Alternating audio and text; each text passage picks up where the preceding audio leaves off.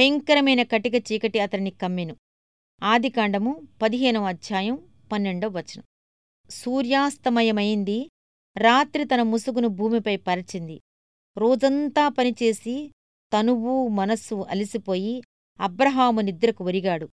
నిద్రలో అతని ఆత్మ గాఢాంధకారంలో మునిగింది. అతని ఊపిరాడనీయకుండా చేసేటంత భయంకరమైన అంధకారమది. అతని గుండెలపై పీడకలలాగా ఎక్కి కూర్చుంది. ఆ చీకటి చేసే భీభత్సం నీకు కొంచెమేనా తెలుసా? ఏదైనా ప్రగాఢ సంతాపం తిరిగి కోలుకోనీయకుండా మనస్సుని త్రొక్కిపట్టినప్పుడు దేవుని కరుణవల్లే కలిగే మనశ్శాంతిని బలవంతంగా ఊడబెరికేసినప్పుడు ఆశాకిరణమేమీ లేని నడిసంద్రంలో దాని ఏకాకిని చేసినప్పుడు ఆశపడ్డ హృదయాన్ని క్రౌర్యం చిందరవందర చేసినప్పుడు ఇవన్నీ చూస్తున్న దేవుడు వీటన్నిటినీ ఎందుకు జరగనిస్తున్నాడు అని మనసు బిలబిలలాడినప్పుడు ఈ భయంకరమైన కటిక చీకటి అంటే అర్థమవుతుంది. మానవ జీవిత నిండా ఇదే చీకటి వెలుగులు. కొంచెంసేపు సూర్యుడు కొంచెంసేపు మబ్బునీడ వీటన్నిటి మధ్య దేవుని న్యాయవిధి తన పని తాను జరిగించుకుంటూ వెళుతున్నది. క్రమశిక్షణకి గురవుతున్న హృదయం మీదే కాక చుట్టుపక్కల ఉన్న మనుషులందరి మీద తన ప్రభావాన్ని చూపిస్తున్నది.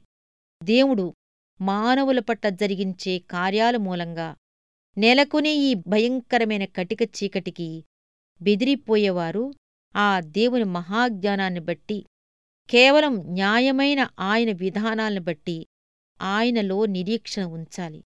ఎందుకంటే ఆయన తనంతట తానే కల్వరిలో ఆ భయంకరమైన కటిక చీకటిని అనుభవించాడు.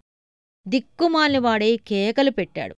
అందుమూలంగా మరణమనే గాఢాంధకారపు లోయలో నీతోబాటు తోడుగా ఉండి అవతలి వైపున నీ కంటికి సూర్యకాంతి కనిపించేదాకా నడిపించగల సమర్థుడయ్యాడు. అందుకని మనకంటే ముందు వీటిని అనుభవించిన వానిలోనే మన ఆశలు నిలుపుకొని మనకి అగోచరమైన పరిస్థితుల్లో ఆయనపైనే ఆధారపడదాం. మన లంగరును ఆయనలోనే దించుదాం. ఆయనలో అయితే దానికి పట్టు ఉంటుంది.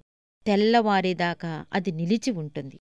సముద్రంపై రేగిన తుఫాను తమను యేసు నుండి వేరుచేసిందని శిష్యులు భయపడ్డారు. అంతేకాదు యేసు తమ గురించి బొత్తిగా మర్చిపోయాడనుకున్నారు. తమ గురించి ఆయనకి లెక్కలేదనుకున్నారు. ప్రియ స్నేహితుడా ఇలాంటి సమయాల్లోనే కష్టాల ముళ్ళు గుచ్చుకుంటుంది. సైతాను నీ చెవిలో ఊదుతాడు. దేవుడు నిన్ను మర్చిపోయాడు నిన్ను వదిలేశాడు. నీ అవిశ్వాస హృదయం గిద్యోనులాగా అంగలారుస్తుంది. ప్రభు మాతో ఉంటే ఇది మాకు ఎందుకు సంభవించింది? దేవుణ్ణి నీకు సమీపంగా తీసుకురావటానికే నీకు ఈ కీడు కలిగింది.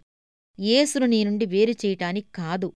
నువ్వు ఆయనను మరింత విశ్వాసంతో మరింత ఆతృతగా హత్తుకోవాలి. దేవుడు మనల్ని వదిలేశాడన్నట్టు కనిపించిన హృదయాల్లోనే మనల్ని మనం ఆయన చేతుల్లో వదిలి నిశ్చింతగా ఉండాలి. ఆయన మనకు అనుగ్రహించాలనుకున్నప్పుడే మనం వెలుగును ఆదరణను అనుభవిద్దాం. ఆయన ఇచ్చే బహుమతుల మీద కాదు కాని ఆయన మీదే ఆశ పెట్టుకుందాం. విశ్వాసపు రాత్రిలో ఆయన మనల్ని వదిలినప్పుడు ఉక్కిరిబిక్కిరి చేసి ఆ చీకటిలోనే సాగిపోదాం. విజయం తెచ్చే విశ్వాసం కావాలి పరాజయం మీద పడనుంటే కావాలి విజయాన్ని తెచ్చే విశ్వాసం. జయధ్వానాల్లోకి నడిపిస్తుంది అపజయమెరుగని విజయ విశ్వాసం.